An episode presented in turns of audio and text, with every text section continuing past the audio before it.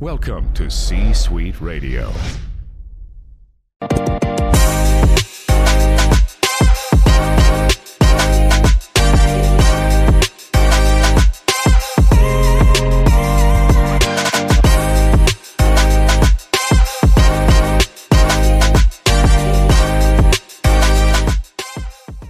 Welcome in, everybody. Thanks for watching and listening. We are delving into the world of true crime reality here. We have a very special guest. Uh, we are chatting with retired, recently retired New York State Police investigator. I mean, your career is phenomenal. We'll talk about this, but this is part of an Oxygen True Crime new series, Blood and Money from Wolf Entertainment. And this series premieres Saturday, March 11th at 9 p.m. Eastern Pacific. And this series is very interesting. Um, obviously, Dick Wolf, who owns this universe of, I don't even know where to start with that.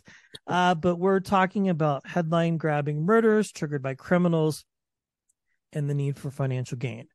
This is very fun. I'm excited. Thank you for your time. It's a pleasure to meet you, sir. Pleasure to meet you. Well, let's talk about this. This episode that will kick things off is one that grabbed national attention.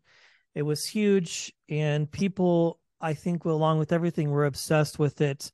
Uh, we're talking about uh, a, a, massive murder here. Um, let us in on this. It starts with the mafia royalty Susan Berman, who allegedly or are we're told made her living off of ties to the Vegas mob, and then she dies. Um, and Robert Durst was brought to trial for this, confessed to the murder. How did this investi- investigation become presented to you initially? How did you begin to get involved? Well, long before uh, the murder of Susan Berman, um, there was a basically a missing person investigation of Robert Durst's wife, Kathy McCormick Durst. Uh, she disappeared on January 31st, 1982. And uh, the investigation was conducted by the New York City police because Robert, waiting five days to report her missing, uh, went to the 20th precinct in Manhattan to report her missing. Uh, that prior weekend, they were at their uh, weekend home in South Salem, which is in northern Westchester County.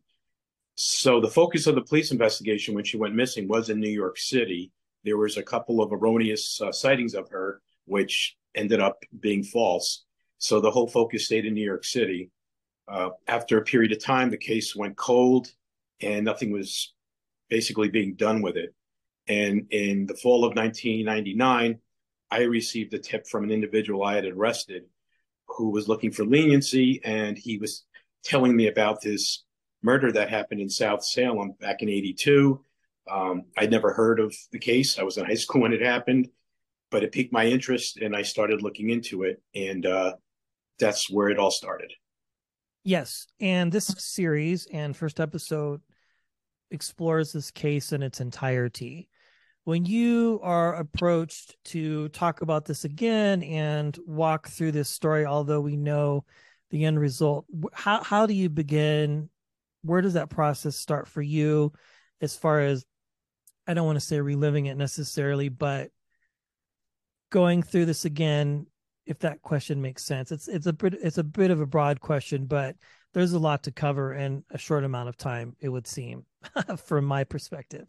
Well, I, I was with the New York State Police for over 30 years, and by far this is my most uh, intriguing case, uh, my most frustrating case, my hardest case I ever worked and I worked it for over 20 years. Wow. So it was, it, it, was, it was definitely uh, a work in progress. It was, uh, it took a lot out of my life, but I was some somewhat happy that he got convicted in Los Angeles, but I wanted to see more done.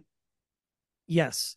That's a lot of time to commit to something, but it's not often uncommon, right? Depending on the size and scope of a case. It all depends. Like I could have retired several years ago, and I basically stuck around because I wanted to see this case through. I promised uh, Kathy's family that I would see it to the end. So, ironically, shortly after I charged him with murder, I put in my retirement papers. You're like, I'm done. I've had enough. Outside of our joking pre conversation about the change in technology and the way cases are investigated. I love it. Yeah. Well, that's very cool. Well, this whole thing is just absolutely fascinating. And for those who, when they watch this, when you are walking through this again and retelling the story, is it common for things, perhaps maybe new things to come to light, or at this point, everything has been solved and there's not really much more to say other than just, I guess you would say, bringing this story to public attention so people know the tragedy that occurred? Well, my biggest regret in the whole story is the fact that um, I never found uh, the remains of Kathy. Okay. Uh, that was my hope was to find out where she was. Um, Kathy came from a very religious Catholic family from Long Island, and they just wanted to know where she was. And my only disappointment in this case is the fact that we never found out where she was. And basically, Bob Durst took it to the grave with him where she is. Yes, and he died not too long ago, correct? He recently passed away in prison. Yes. Uh, shortly after we charged him with uh, murder in a second degree here in New York for the death of his wife, Kathy, a Westchester County grand jury indicted him. Um, he was to be brought back here to Westchester to be arraigned on those charges, and we received word that he passed away in the California correctional facility. Now, I have a question for you because I find your world so fascinating. It's so different, I think, than what most people would be accustomed to. Obviously, this is getting national attention again. You're getting attention again. I mean, you've investigated other things, obviously. And I want to ask you about a story about it at the end here about a rescue that you made that I was reading and watching about. You're smiling. You know, you know what I'm going to ask you. You've probably told the story a million times, but I think my audience would appreciate it. But you're doing all this. What was it that interested you in law enforcement initially? Like, what drove you to decide this is a career path that I want to choose?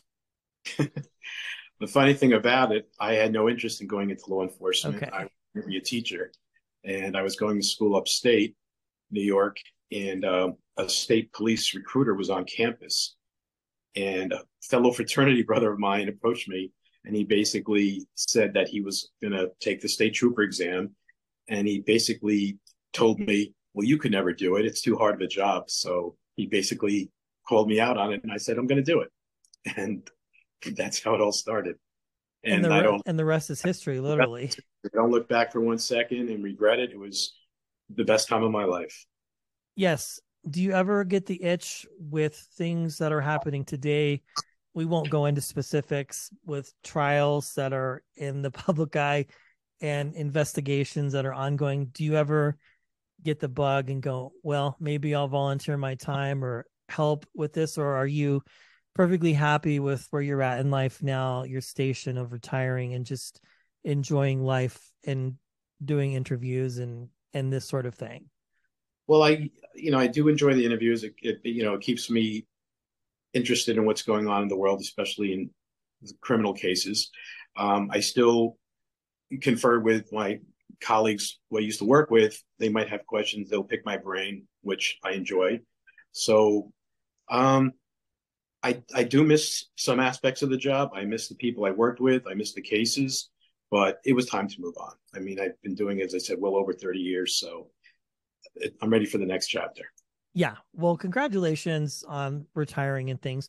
So, with this story being brought forth, Joseph, and we are getting this introduced to perhaps maybe a different group or different generation of people who aren't familiar with this tragic story uh, all of these stories, what is the overarching hope that you would like audiences to grasp onto telling the story of Susan and eventually solving it, but unfortunately not being able to discover where the body is and that sort of thing. Is there something that you want people to grasp onto, or is it multiple things? If you can answer that. I mean, he was uh, almost giving him a compliment, an interesting person. The fact that he committed three murders that we know of, possibly more, mm-hmm. um, and that he got away for so long. People say maybe it was because of the privilege he came from, the money he came from. But to tell your audience, it's people will see things through to the end and they're not going to give up until justice is served, one way or the other. Wonderful. Again, as we wrap here, one last question. You were a part of a very harrowing rescue, a jumper off a bridge. You've told this story multiple times. I think almost in every interview people ask you. So I apologize if it seems a little bit gross to ask you, but I'm just I would love to hear this story because I think it just is a testament to you and your decorated career as a law enforcement officer and really the links that first responders will go to to get the job done. It's not just necessarily perhaps maybe the negativity that might be shown or perceived or things like this, but there's also the positive side too of, of law enforcement. And again, your phenomenal career that you had.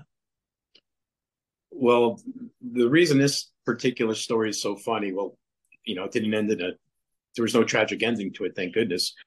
But I was a hostage negotiator for the state police. And um, Westchester County is relatively quiet, not a lot of actual hostage situations, but I would get called out uh, several times to bridge jumpers, people who wanted to jump off the Tappan Zee Bridge uh, in Westchester, which spans yes. the Hudson River to Rockland County. So I got called one particular day to a potential jumper, and when I got to the scene, um, there was the whole high, highway. The bridge was completely closed. It was just a weird sight to see because you always see thousands of cars traveling back and forth on that bridge all the time. So I pull up and I see a bunch of state trooper cars there, and I figured the guy jumped or they had him in custody because I don't see him. And I asked where he was, and one of the troopers just points up to the top of the superstructure, like the scaffolding part of the bridge. So I'm like, well, what am I supposed to do? And the trooper goes, "You're the negotiator. Figure it out." Oh boy. Oh. So I um I got on. I'm trying to figure out how do I communicate with this guy who's probably a couple hundred feet above me on the top of the superstructure. So I get on a PA system of one of the trooper cars and I start saying my cell phone number over and over again and my name. Nothing. About a half hour later, my phone rings and it's a number I don't recognize. And sure enough, it's the guy on top of the bridge. So we're going back and forth and he would hang up on me and I'm waiting for him to jump, but he didn't. And he'd call me back and we're going back and forth. Long story short, I told him that I'm scared of heights and I am scared of heights. And I said, I'm standing here on the bridge and I'm, my legs are shaking. And he said, well, if you come up and get me, I'll come down with you. And wow. I was not ready for that. And I'm wearing a suit and, um, our special operation response team basically our SWAT guys, they landed in a helicopter and they put on some rappelling gear and I climbed up these little this little ladder all the way to the top of the bridge. And um, he came and shook my hand and brought him down. Wow, wonderful. Well, this is a fantastic series coming your way, folks. It is uh, a brand new series from Mr. Dick Wolf, uh, Blood and Money. And again, it will expose the links disgruntled friends, family, furious people, jilted lovers. There's something for everybody in this. Uh, we'll go for wealth. It premieres on Oxygen on Saturday, March 11th, 9 p.m. Eastern Pacific. And Mr. Joseph Becerra, thank you for your time. It was a true honor to meet you and chat with you. Thank you for your service and all the things that you've done. I appreciate it. Thanks for your time. My pleasure. Thank you very much. Thank you.